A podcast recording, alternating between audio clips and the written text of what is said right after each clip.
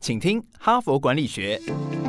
在这里，我们用轻松无负担的方式与你分享最新管理新知，打造属于你的哈佛 DNA。我是节目主持人杨玛丽 Mary。大家好，今天是七月十九日哈，就是今天呢，就是我们 Parkes 一周年哈。现在如果有蛋糕啊，或者是 Happy Birthday 好音乐来庆祝我们这 Parkes 一周年哈。不过各位听众放心，我们还是不断的在送礼物了哈。待会这一集结束，也有一个特殊的折扣优惠，也要送给所有的听众哈。那我们的留言的活动一样啊，从一个月前我们开始啊，邀请各位听众到我们的 Apple Parkes 留言板，希望呃各位听众可以给我们五颗星的评。评分，并且呢留言给我们哈，然后你截图啊到我们的说明栏呃送给我们的小编，每一个人都有神秘的小礼物哈。最近我们已经送出了不少礼物哦。那今天呢是活动的最后一天，也要邀请各位听众呢啊赶快呢到我们的 Apple Parkes 留言板留言哈。那希望你对我们的持续的支持。那么本周呢我们选了一个比较特别的题目哈，就是我们过去的 Parkes 都没有谈到这一个哈，但是呢我相信是很多人都蛮感到兴。缺一个题目，就是人格测验、性向测验，哈，就是为什么我们老是去面试的时候，或者是很多公司想要了解员工的时候，都希望员工做做人格测验，哈，所以到底人格测验，或者有时候我们叫性向测验。或者叫性向的评量哈，到底跟我们的直癌的发展，或者是我们公司的人力资源的配置呢，到底是有什么关系哈？是这一个礼拜我们所要探讨的主题。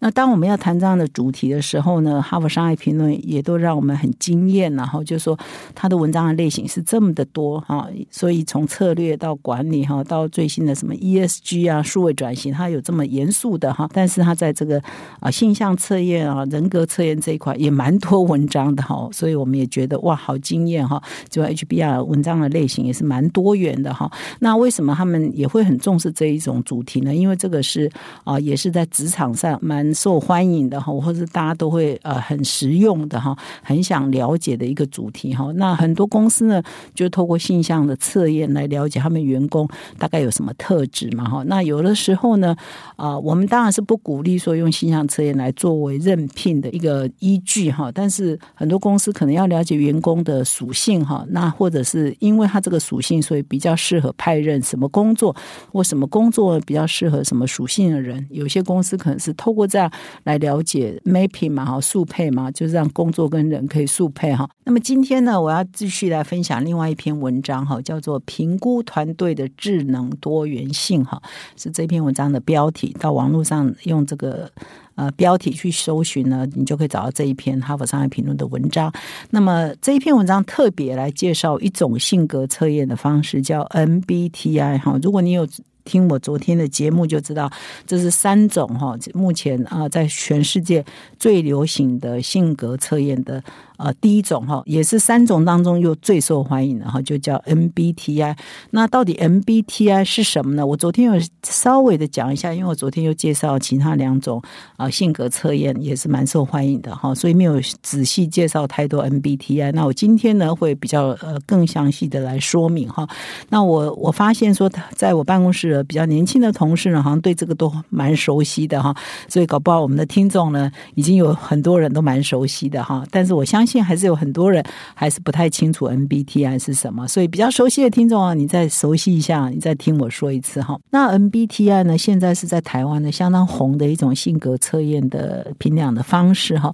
那据说啊，据很多年轻人告诉我说，他这是因为在韩国呢，因为台湾有很明显的韩流现象嘛，大家都哈韩嘛哈，所以在韩国年轻人之间呢是非常的红。大家见面会问的不是说你是星座是什么，现在已经不流行问你的星。座是什么？是摩羯还是什么天平？然后这个是 LKK 的问法，现在都问说，那你的 MBTI 是什么？哈，那很多人就会背了几个英文单字，我是 TJSI 还是 INFP 哈，或者是 ENFJ 哈，就是说每一个英文单词，一共有八个英文单词，这八个英文单词各代表一种性格的属性啊，比如说 E 代表是外向的。I 代表是内向的哈，S 代表是感觉是要无感的，是要看到的哈，看到之后才来做决定。N 呢是代表比较直觉的哈，T 代表是比较思考的，F 是代表比较情感的。那 J 呢代表是判断哈，是用判断的方式来执行自己的想法。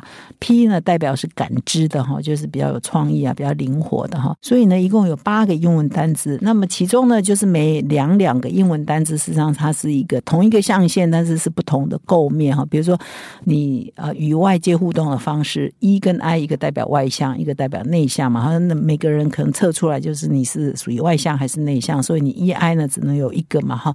然后一种是你看世界的方式是靠五感哈，一定要看得到才算，还是你可以用看的比较抽象一点哈，比较远观一点，那就是靠直觉嘛。所以 S 跟 N 呢也只能选一种。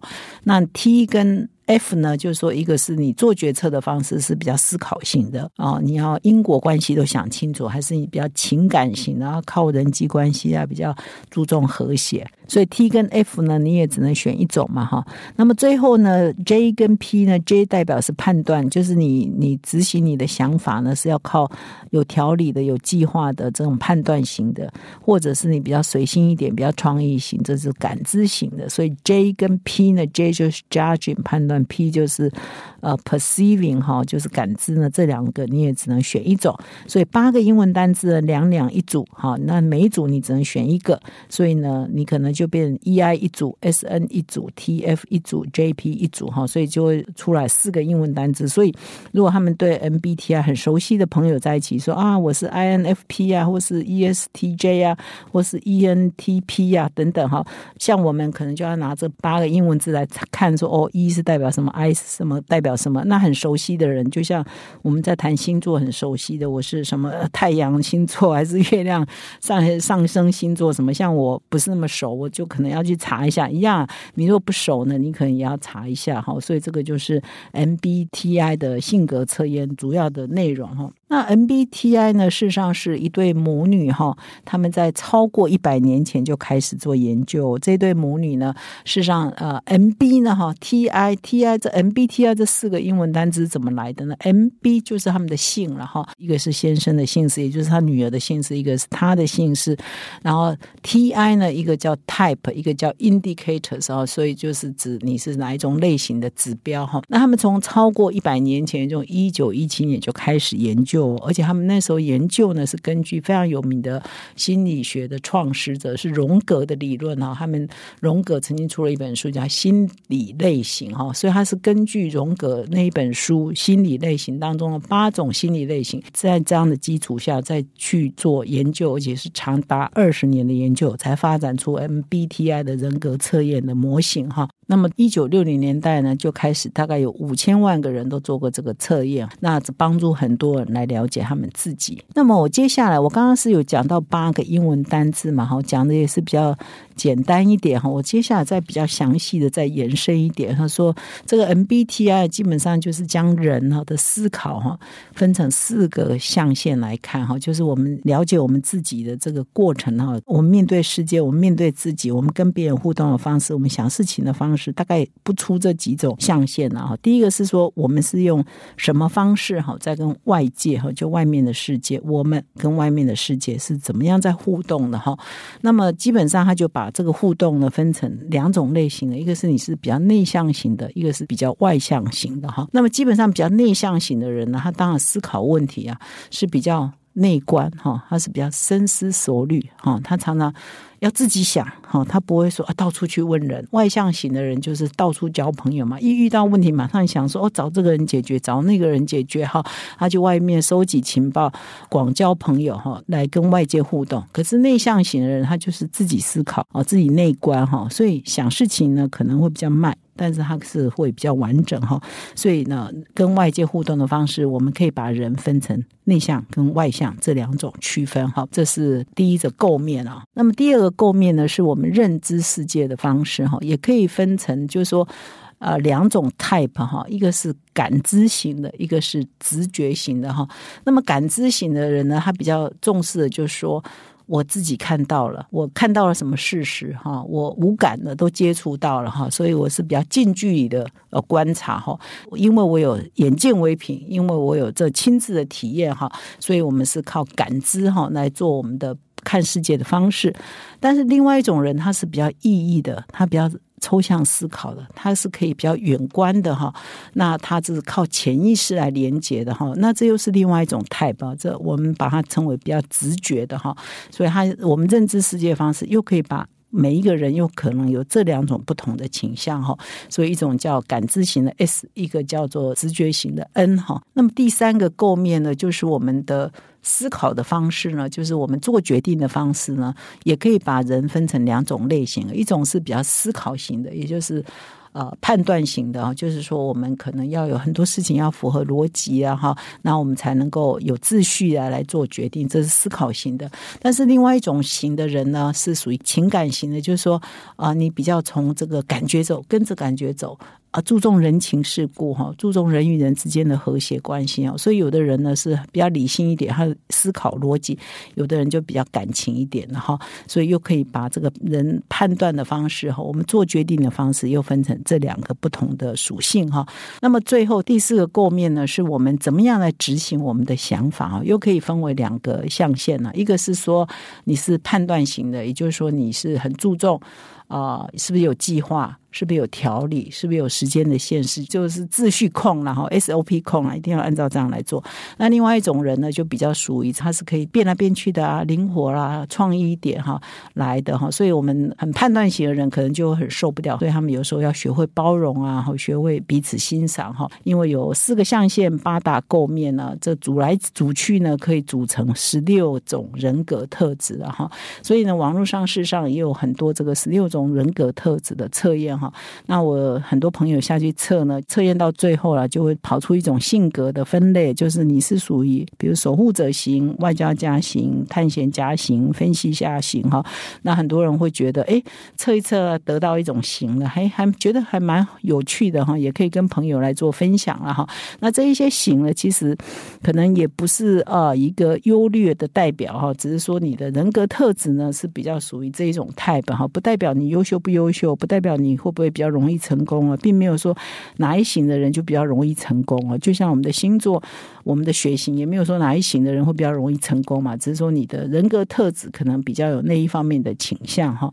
所以这个还是正确的态度还是要有了哈。不过这里是有建议说，如果你是企业内的团队哈，比如你是一个人资主管啊，或者是部门的主管，你倒是可以在整个团队里头导入这个 MBTI 的评量哈。当然你要真正的专家，他真的懂得这种人格测验和不要。误导大家嘛哈，然后呃团队做出来以后，可以去评量说，哎，我们会不会同质性都很高啊？比如说绝大多数人都是外向型的，缺乏内向型的，因为内向型人有他的优点嘛，比如说他很容易内观，他会思考比较缜密哦。因为外向型的人一抓到问题就开开始到外面人去去收集答案，这是不错啊。你可以从外面，但是你可能就忘记了到底自己的初衷是什么啊？到底解决问题的目的是什么？你的核心价值。是什么？可能就忘记了，忘记这些事情。可是，内向的人他可能就会去注意到这样的问题，然后会去追根究底，到底我们现在是要干嘛的？要来做这样的事情哈。所以他的思考是比较缜密的哈。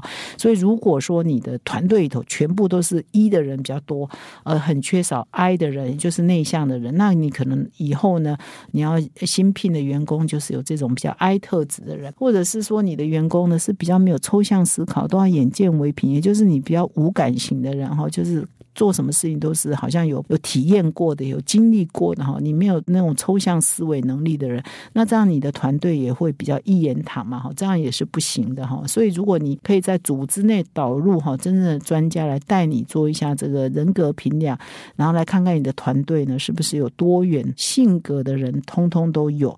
那你这样的团队呢，可能就是一个比较多元、比较健康的团队，它也是比较容易成功的团队。但是在这样多元的前提体之下，你必须要学会包容不同特质的人。比如说内向人可能就看不惯很外向的人嘛，很外向的人可能又呃看不惯是说哦你你是不是太有时候太招摇啊或太强势啊？外向人可能也看不起内向的人，觉得你好像诶反应很慢呐，诶都不太讲话。就说你要导入这个过程呢，你必须让彼此学会欣赏不同特质的人的优点是什么哈，而不是用你的角度去看别人，那你就会看不顺眼，你就觉得别人就是怎样用有色的眼光看他们了哈。所以呃，人格的这种评量的确是可以帮助这个组织团队的建立，只是必须要在一个正确的使用的方法的前提之下然后。以上呢是我今天的分享。那各位听众呢，如果你很好奇你自己的 MBTI 是什么组合呢？你可以找专家来帮你的忙哈，来帮你们团队的忙或帮你个人的忙。以上呢是今天的内容。最后呢，我们 Harpart 呢，就是今天呢，就是刚好今天刚好满一周年哈，所以感谢各位听众对一年来对我们的支持哈。那我觉得呃，我们的团队呢，包括我在内了，在制作这个过程的内容呢，其实我们也是啊，自己也都学到很多，因为强迫我们一定要这么深入的来看文章嘛，还要把它制作出来哈。那我相信呢，各位听众，如果你长期听我们的节目，每天了解一点点，每天进步一点点，我想一年下来也会进步很多了哈。不是有一种说法，你每天进步呃百分之一，你一年就会进步。三十七倍哦，哈！你有听过这个数学吗？哈，每天进步百分之一，你一年就可以进步三十七倍哈。最后呢，我们又要再送礼了哈。我们开头有说你留言我们就送礼嘛哈。现在我们也是说，因为哈帕也一周年了哈，所以请各位听众哈用优惠的代码叫 Dear Mary 哈，就是我的 Mary 哈，Dear Mary 的优惠代码订阅我们的数位版或纸本的杂志，一年呢你就可以有专属的优惠。那详细的细节呢，请见我们的说明栏。啊，希望你呢都会支持我们，我们明天再相会。现在就注册 HBR 数位版会员，每月三篇文章免费阅读，与世界一流管理接轨，阅读更多管理大师的精彩观点。现在就开始。